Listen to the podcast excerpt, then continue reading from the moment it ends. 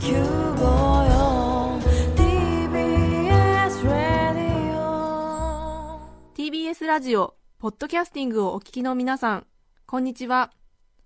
安住紳一郎の日曜天国、アシスタントディレクターの刈谷陽子です。日天のポッドキャスティング、今日は268回目です。日曜朝10時からの本放送と合わせて、ぜひお楽しみください。それでは、10月21日放送分、安住紳一郎の日曜天国、11時からのゲストコーナーをお聞きください。それでは今日のゲストです。歴史学者磯田道文さんです。おはようございます。あおはようございます。よろしくお願いいたしますさて毎年秋になると磯田さんの話を、必ず聞いているということで、えー磯田さんの話は秋の季語になるんじゃないかと私たちは。もう6年目ですかね。ねえ。毎年年に一度来ていただいて。なんか湧いてきますよね、秋になると。いやいやいやいや。磯田先生はまあ、最近は皆さんもねテレビなどでご存知かもしれませんし私も先日テレビの撮影で一緒になりましてまさか磯田さんとテレビの撮影で一緒になる日が来るとは思わなかったんですが、私もびっくりしましたよ。俳優の堺雅人さんが磯田さんと友達だということで、うんあれは映画「武士の家系図」そうなんですよ、主演してくださったんで、はい。であのいや、安住さんと出るのは、裏話をこれ言われるとまた怒られちゃうかもしれないけど、出るのはちょっとやっぱりドキドキだったみたいなんですよ、はえーであの一緒に出てくれないかって、連れ正面じゃあるまいしと思った、ええでも歴史学者、まあ、学校の先生の磯田さんと俳優の堺さんがええ友達っていうのも面白いですよね、妙な話ですよね、考えてみりゃ。と場合によっちゃね、時々品川から一緒に新幹線乗ろうとか言って、乗って中でいろいろ見てたりとかで、ええ。あ忙しい方ですからね、えー私も京都方面行くことがあったら、はい。そんなことをしたりしてましたね、え堺雅人さんはよく時代劇で、ーうん。まあ、徳川将軍演じたり今は、えーお坊さん奥下さんの役とかやってたりするので、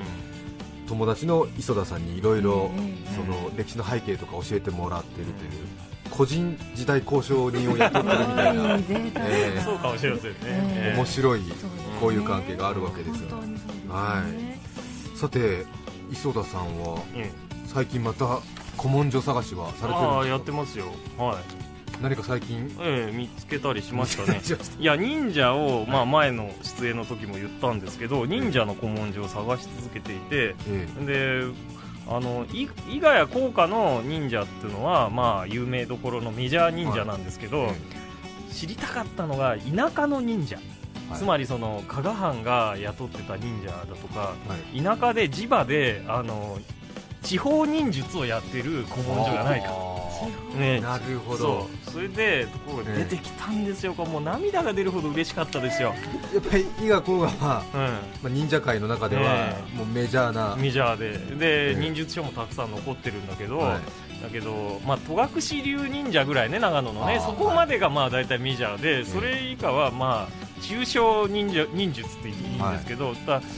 忍術書とかも残ってないんですよね、うん。で神田の古本屋を歩いてたら、ですね、はい。かこれ、加賀藩だってことがああの判明するんですけど、水鏡という、なんか怪しいこう今持ってきましたけどこの古文書が見つかってでどう見てもこれは忍術書だと、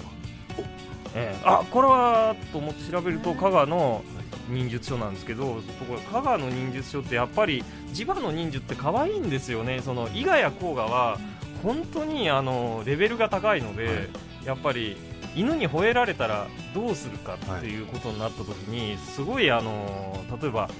えー昔の銭をわざと錆びさせたら六章っていうあの緑のあ錆が浮きますよね、あれ毒ですよね。であれをわざと割った銭をおにぎりの中に詰めてそれで犬に食べさせて犬を弱らせてお腹の中を痛くしといてから忍び込むとかちょっと残酷なんですよ。まあ、非常に具体的なええマニュアルがあるわけです、ね。あるんですよ。でところがこれ見ると加賀藩ではどういうふうに、あのーえー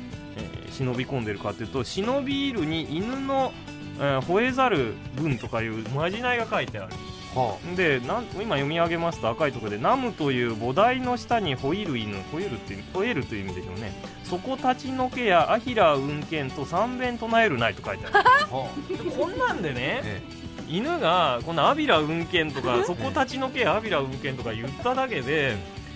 犬が吠えなくなるのかっていうのは気になるわけですよ。で僕教授会の帰りに犬に吠えかけられたんですよ。で三遍本当に唱えてみたのそそこ立ちのけやアビラ運転。ところがね犬もっと吠えるんですよ。そうですよね。ええ、それでそのうちなんかねお家の人がここを見たやつがね、もう変質者かなんかと思われちゃうね、アビラ運転アビラ運転アビラ運転。そう絶対これ嘘じゃないかと、はい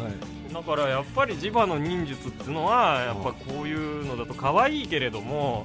やっぱり伊賀や甲賀者にはしてやられてたんだなっていうふうに思うんだよねちょっとやっぱり科学的根拠薄いっていうか これでなんとかごまかしきって、ええまあ、試験の、ええ。いやこれでうちはやってますからみたいなこれ聞きますからみたいな、必ずやみたいな。間違いはありませんみたいな。そうそうそう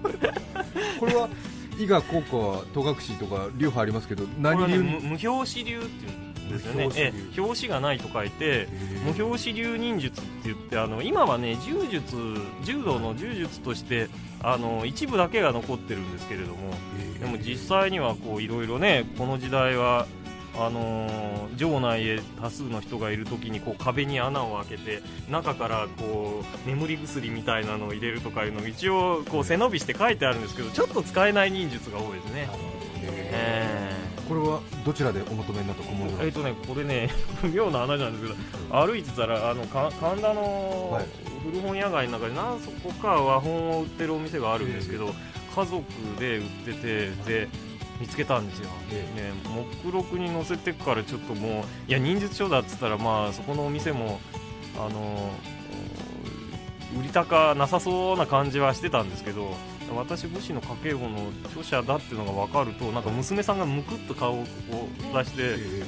映画見ましたよとかおお父さん売ってあげてみたいなこと言われてえそれでその売ってもらえたんですよね。おいくらほどで？えー、と確か4万円ぐらいしてね僕その時ねポケットの中に4万3000円しか持ってなかったんで もうそれしたらご飯もあとな、ね、交通費入れたらないなくなっちゃうんだけど、ええでもまあ忍術書はそら買わなきゃ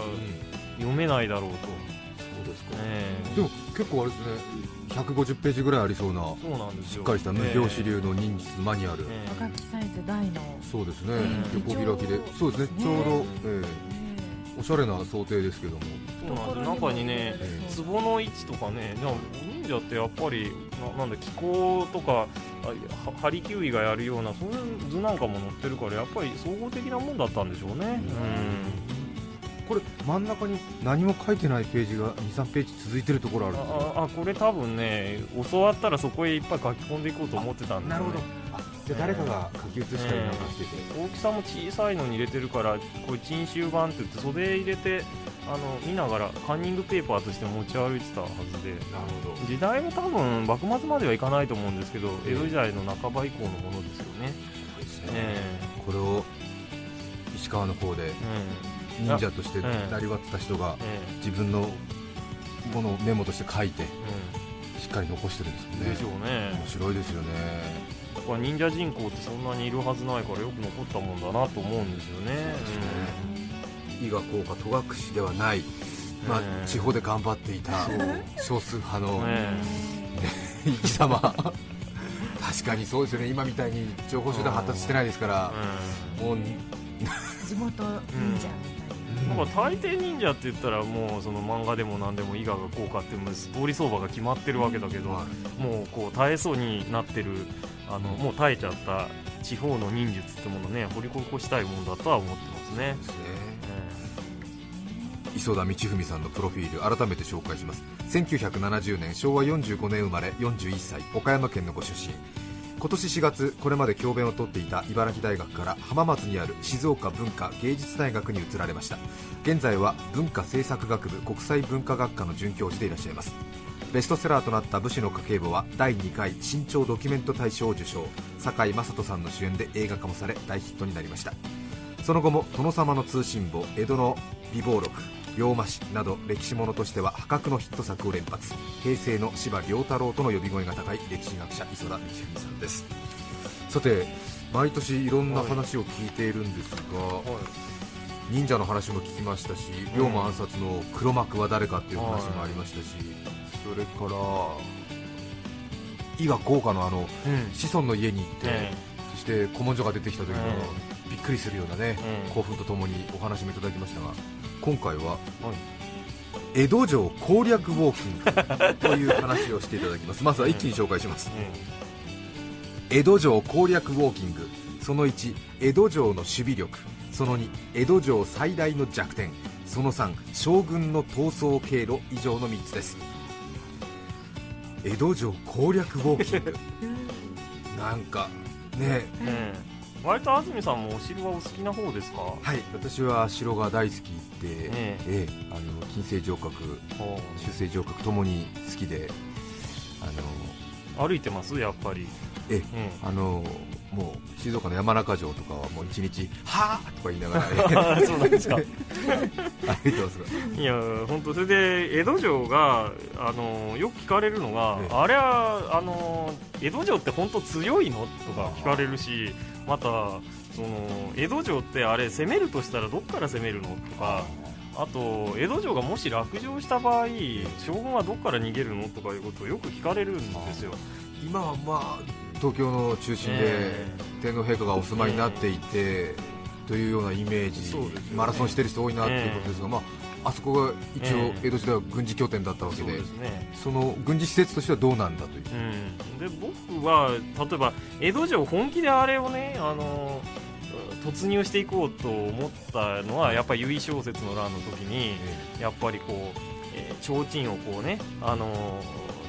門所葵の御門の提灯をつけた行列で通してくださいって言って、えー門番を騙して通過して一気に将軍の寝床を襲うっていう計画なんかはあったんですけどでもやっぱりあのクーデターをやる分には結構なかなか守備は硬いんですよね。硬いええあのえ大手門にまず100人以上の人間がですね鉄砲だけで30丁槍でも50本とかいうようなのが10万石以上の大名がですね、い、つも大手門を固めていてでそれを仮にだまくらかして突破できたとしてもその内側に大手三の門っていうのがあってここにこそ伊賀や甲賀や根来衆が100人ずつ交代で詰めてる。だからやっぱりちょっと、えー江戸城を、あの大手門を突き破るだけで数百人はまあ必要だと。急にあの騙して襲ったとしてもね。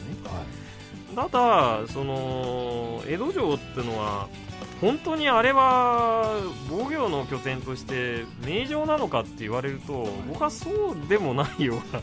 気がしてるんですよ。例えば江戸城、名古屋城、大阪城一番強いのはどれって言われたら僕は間違いなく大阪城って言いますよね、え。やっぱりもう国の中枢の公務機関みたいな、ええ。えそういうことで軍事的な機能はもう後半はどんどん、えーまず高石垣ってのはないですよね、その江戸城ってまあ東京来たいらっしゃった方は思われるかもしれませんけど鉢巻き構造って言ってあの土塁の上に申し訳程度に上に石が乗ってると、はいあれ家康がケチなのもあるんだと思うんですけど あのもともとあんまり徳川っていうのは石垣作るのが上手でなくてあと関東の城ってほとんどが土塁なんですよ。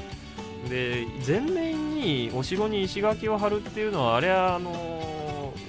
最初は大体が近江の滋賀県あたりの地方文化だったんですへあれをあの秀信長秀吉がですね、えー前面に展開してだんだん東の方へ東の方へあの石垣の城の文化っていうのが移っていってで徳川家はもともと三河の出身ですからあの高石垣って言って非常に高い石垣を作るのが下手くそなんですよね。だからあ江戸城っていうのはまああの指して、えーあの難攻不落の構造にはなってないと。なっていない、えあー。じゃあもしうん。誰か当時うん。江戸城を攻めるくらいのね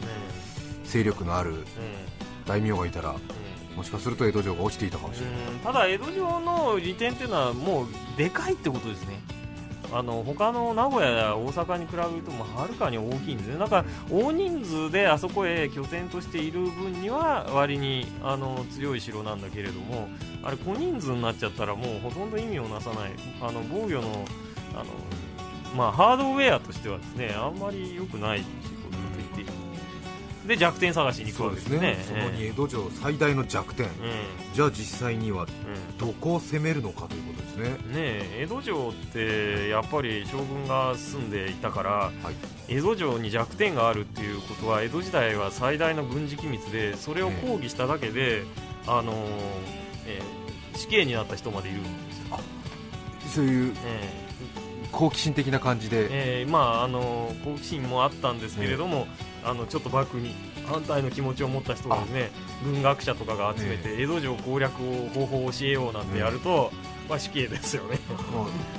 幕府から役人が 飛んでえーきて、で記録が残ってないので、はい。私はそれ少しぐらいもその講義録でも残ってりゃいいやと思って探し続けるんだけどやっぱり隠滅されてないんですよね。でもこれは自分で歩いて江戸城の弱点を確かめるしかないとこう思うんですけどはで夏の暑い日にあれ回り回るとあの遠く回ると10キロ近くえーなるんですけれども、はい。あのー思ったんですよ。あ見つけたと、基本的には江戸城の弱点ってあの日本武道館はい。があるはい。あのー辺りを占領すればいいはで、あのー一番弱い門は田安門っていううんあの武道館に入っていくところの門、あ北側ってことですね、えーあれね江戸城って構造的に無理があって田安門のところがすごく標高が高くて、あそこから攻めると見下ろすように攻められるんですよ。普通城って登っていくように攻めなきゃいけないんですよ。この上あの田安門っていうのはあの半島のように突出している先に作ってですね門ってのは本当はこうへこんでハの字に開いた奥にないといけないんですけど突出したところにあるというのを攻めやすいんですよね、確かにそうえですね。あそこの武道館の方は標高高いですよね、皇居のマラソンランナーがええ。ちょうど丸の内の方に東京駅の方に向かうと下りになっててということで、どっち右回り左回りかにするんで前半に上りが来るか 下りが来るかでやってる方いらっしゃいますが標高も高いえし。そうそれさらにねそれ以上に江戸城に決定的な弱点を見つけたんです僕。半蔵門って、まあ、半蔵門線とかで有名な半蔵門って門があるんですけど、半蔵門から北側が堀がダムになってるんですよ半蔵門がダムの土手になってるええ。ってことはどういうことかっていうと半蔵門の、あのーに、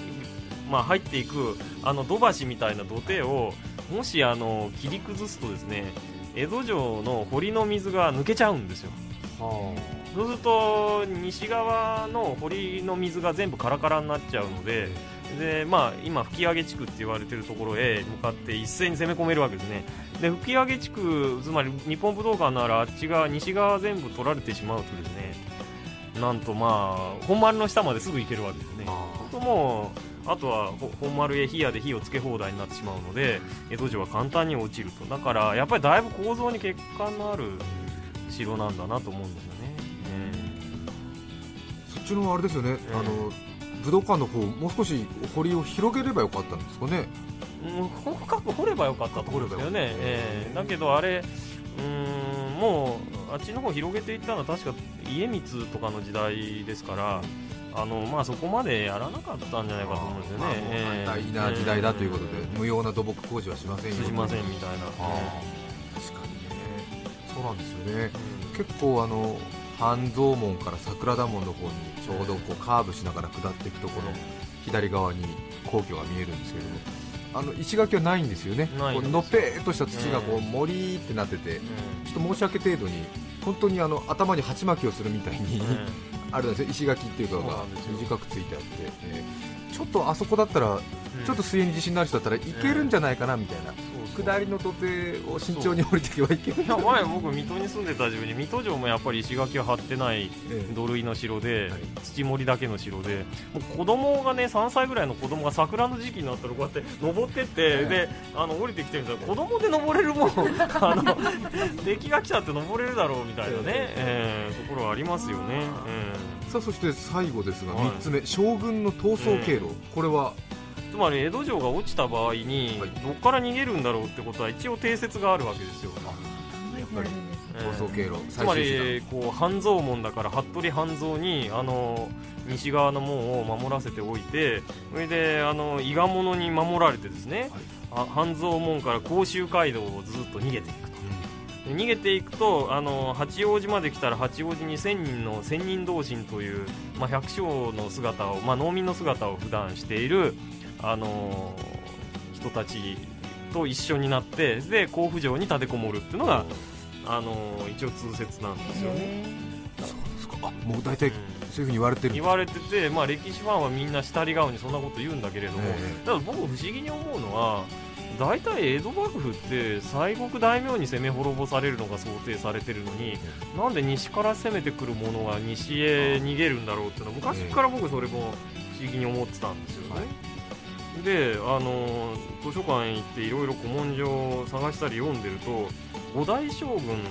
綱吉の時代のところにあの徳川実記だったと思いますけどあの気になる記述があったんですよ、それを見ると、えー徳川将軍は毎日の万日の時に脱出用にあの巨大な軍船をですね軍艦をですね江戸湾に浮かべていたということは多分小舟か何かで堀からこう逃げてえそれで大きな軍艦に乗って、まあ、海外逃亡をするのかあるいは東北へ逃げるのか知りませんけどとにかくそうやって逃げる脱出用シューターを江戸湾につないだことが分かる。ところが、まああのその記述っていうのはあのそんなね平和な時代になって五代将軍ったらもうちょっとそう戦争がない時代なのに、そんな木造船を浮かべておくのにはあまりにも費用がかかると。これあの事業廃止って言って、まあ、当時も蓮舫さんみたいな人がいたのか 事業仕分けで仕分けられてるんですよ。あもうええいらないですね、ね、いらないですね。えって、でそれ以後あの江戸幕府は脱出用の船を6代以後はね持ってない5代以後は持ってないってことが分かると、じゃあやっぱりもっと厳しい1代目2代目の頃はね常にやっぱり用意してた用から。意してだから海外逃亡も可能なあひょっとしたらロシアぐらい逃げるつもりだったのか映像知恵でも逃げるつもりだったのか。そういう用意はねそのぐらいの巨大船を持ってたようですよね、ーじゃあその定説は本当に真逆で、うんもう完全に西国大名は半蔵門から攻めてほしいと、うで攻めるんだったらここからと。で攻められた時に、うんもう持ちきれない時は逆にちょうど今の丸の内側の方からん水路使って、うん。でもう少し東京湾が今よりもうん。あれですよね。そうですよね。近かったので、うん。そこから船に乗って東北の方に逃げるだろう。と、だから多分あんな半蔵門から逃げていくっていうのはあのいいざもう西から大名に攻め込まれたら将軍は大軍を率いて箱根の山を越えてであっちの方で迎え撃つんだと思うんですよで留守番をしているあの大名が多分伊達政宗だの上杉だのああいうのにあの南下してこられて襲われた場合に、まあ、江戸城が支えきれなくなると半蔵門を通じて逃げてって甲府城にでも立てこもって甲斐信濃の山を使ってげ山岳ゲリラ戦をやって延命を図るっていうそういうのがやっぱり徳川家の戦略だったのかなというふうには思いますよね。うん。そうですね。そういうことを今の皇居、うんお堀回りを散歩しながら考えてるわけ。です、うんうん考えてそれであのところが今皇居はね皇宮警察のおまわりさんとか警視庁のおまわりさんとかいっぱい守ってるんですよ、今でも天皇陛下いらっしゃるから、ほいで、ニヤニヤしながらですね ずっと見てたらですね、あの皇宮警察の警察官さんとか、じーっと見るんですよ、あの人おかしいと、ニヤニヤニヤニヤしながら、またね、なあの犬をなんかこう変な呪文唱えてきた時と同じようにね、私もこう冷たい目で見られてしまうんですけど。うん。そうですよ、えー現代の鉄砲隊、ええ。ー、100人よりいますから、えー ただ、本当にねああの徳川家康の時代はやっぱり逃げるっていうことはよく考えてたみたいであ。の男の子たちも孫の代ぐらいまでは忍者顔負けのあの水泳の名人が多くてね。はい、あのこれも記録僕調べたんですけど尾張徳川家にあの光友っていうのがいるんですけどこれは家康の孫ぐらいなんですかね。あのそしたら八丁堀ってまああのまあ同心のいるあの堀が、うん。本当に堀があったんですけどそこへ飛び込んであの立ち泳ぎをしながら弁当を堀の中で食べてみせた。お八丁堀に飛び込んで泳ぎながら弁当を食べる藩主っていうのも大名っていうのもなんかと思うんですけどそのぐらい水泳技術はあったらしいんですよ。ね。はやっぱり徳川家はええ。言いやすいかええ。水泳だけはやってきなさいと、ええ。あの水泳と乗馬はやれっていうのが家康のなんかはい。子供たちへの教育だったみたいですね。あの秀忠が剣術をやって一生懸命やろうとしたら怒ったと。いやそんな敵を切り倒すなんてな家来がやる仕事で。逃げるのは変わってもらえないからうあの馬と水泳さえできれば逃げられると。なるほど。だから逃げろということをよく教えてたんでしょうね、とにかくピンチになったら逃げると。えいうことで再起をどっかで図ろうと、うん。それゆえに繁栄した。徳川家とそれで僕は今の徳川宗家の人たちにはい。聞いたことあるんですよ、ええ。今でも徳川家の人はまああの い水泳がやりますかって言ったらいやそんなことは今してませんって言われて。あそっか今もうないんだ それでは1曲お聴きいただきましょう。練馬区の練馬区のケンケンさんからのリクエストです。松田聖子さんで風立ちぬどうぞ。10月21日放送分。安住紳一郎の日曜天国ゲストコーナーをお聞きいただいています。著作権使用許諾申請をしていないためリクエスト曲は配信できません。引き続きゲストコーナーをお楽しみください。練馬区のケンケンさんからのリクエスト松田聖子さんで風立ちぬお聴きいただきました。改めまして今日はゲストに歴史学者磯田道文さんをお迎えしています。磯田道文さんの新刊を2冊ご紹介しますまずは今日お話しされた内容も収められているという新刊から、えータイトルは「歴史の楽しみ方忍者合戦幕末史に学ぶ」中高新書から税込み777円。もう一冊は「無視の日本人」というタイトルです。こちらは文藝春秋から税込み1575円。えーいずれも今週の木曜日10月25日に発売となります。ぜひお手に取ってください。そして話が後回しになりましたが8年間勤められた茨城大学を辞め、静岡文化芸術大学へ移動されたというか転職されたということなんでえすが、え移りました、はい。えー意外だという声も聞かたまたまれてるんですが工房があってそれで、はい。まあ浜松に行きたかったのではい。応募したんですけどね、うん。茨城大学で間もなく教授になると言われていた、そのポジションを捨てて公募で。公募で静岡文化芸術大学、新しくできた公立大学ですけども、ええ。その新しい大学の准教授に公募で行くというはい。全くもってええまあ世の中学会すごろくっていうのがあって、でまあ偉くなりたい人はそういうのすればいいんですけど、はい。僕はちょっとやっぱり武士の家計簿とかでなんか下手にあの名前だけは知られて僕はうつろななって虚名っていう言葉割によく意識しててでこの虚名が1回できちゃったらその使い方を上手にしないと人生を誤ると思ってて でこれでなんか有名な大学の教授を目指そうみたいなことをやっちゃいけないとも思ってたしであのどうせだったら僕古文書見つけるのはものすごい早いんで一応古文書探しだけでは自分でも名人だと思ってるので、これあの武士の家計簿忍者の歴史書が見つけられるならば、あの浜松へ行って地震や津波の古文書を探そうと。はい。あの多分おそらく次南海トラフが動くまで僕は希望的観測であと20年ぐらいはあると思ってるんですけどなぜかというとあの歴史上90年に2回動いたことはない。90年間以内にはですね東海地震は来たことはないだからだけど150年100年150年の時にはまず来てるということを考えるとあと20年ぐらいでこれちゃんとあの備えをしないといけないで調べてみたらあの東海筋に日本史の専門家でその地震の資料をさ探して歩く人が常駐してないってことが分かったので、まあちょっと行って探してみようかなと。えーこれはやっぱり地震に売られてる時に思ったんですけどこれはもう、えー年取ってから僕も実は地震の研究っていうのはずいぶん僕前からいあのやって資料だけ集めてたんですよ、ええ。だけど年取ってからやったら今忍者の研究楽しいからなとか思ってそっちさやってたんですけど、はい。これはもうあのそんな のんきな話じゃないよっていうふうに思ったので、えなのでえその地震関係の古文書がたくさんあるであろう浜松にえ引っ越してそこで仕事をしてええ。地震関係のえ過去の書物を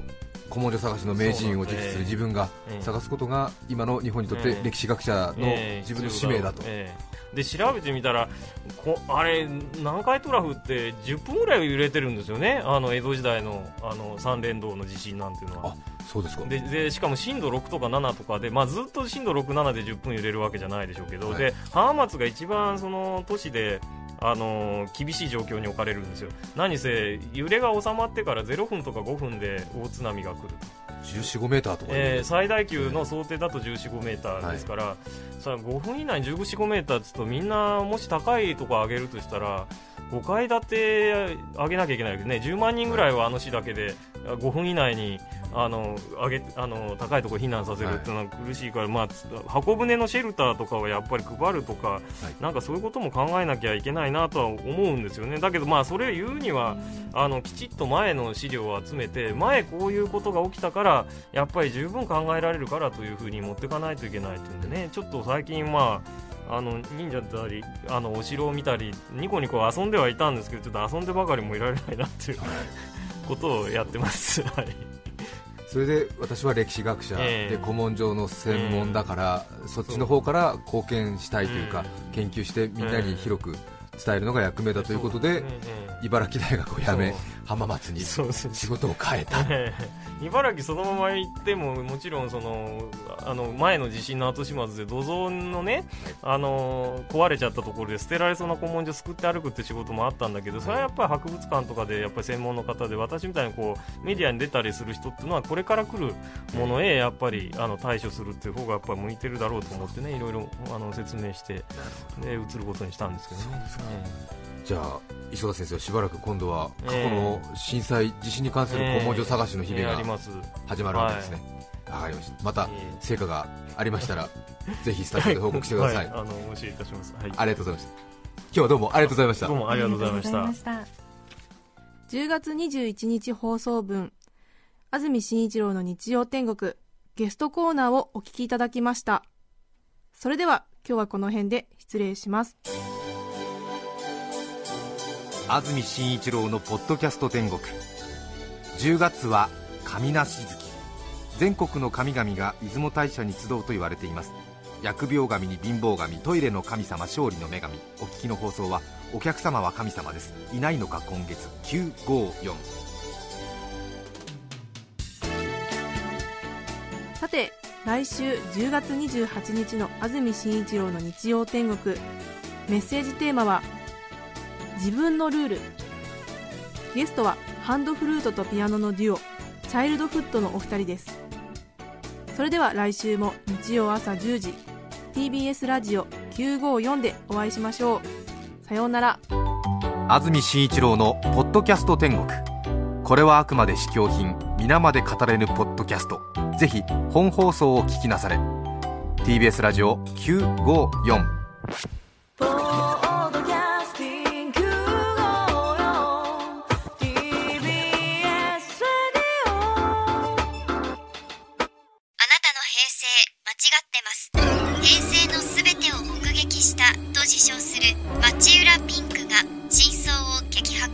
僕もモーニング娘。のメンバーとしてデビューする予定やったんですよ TBS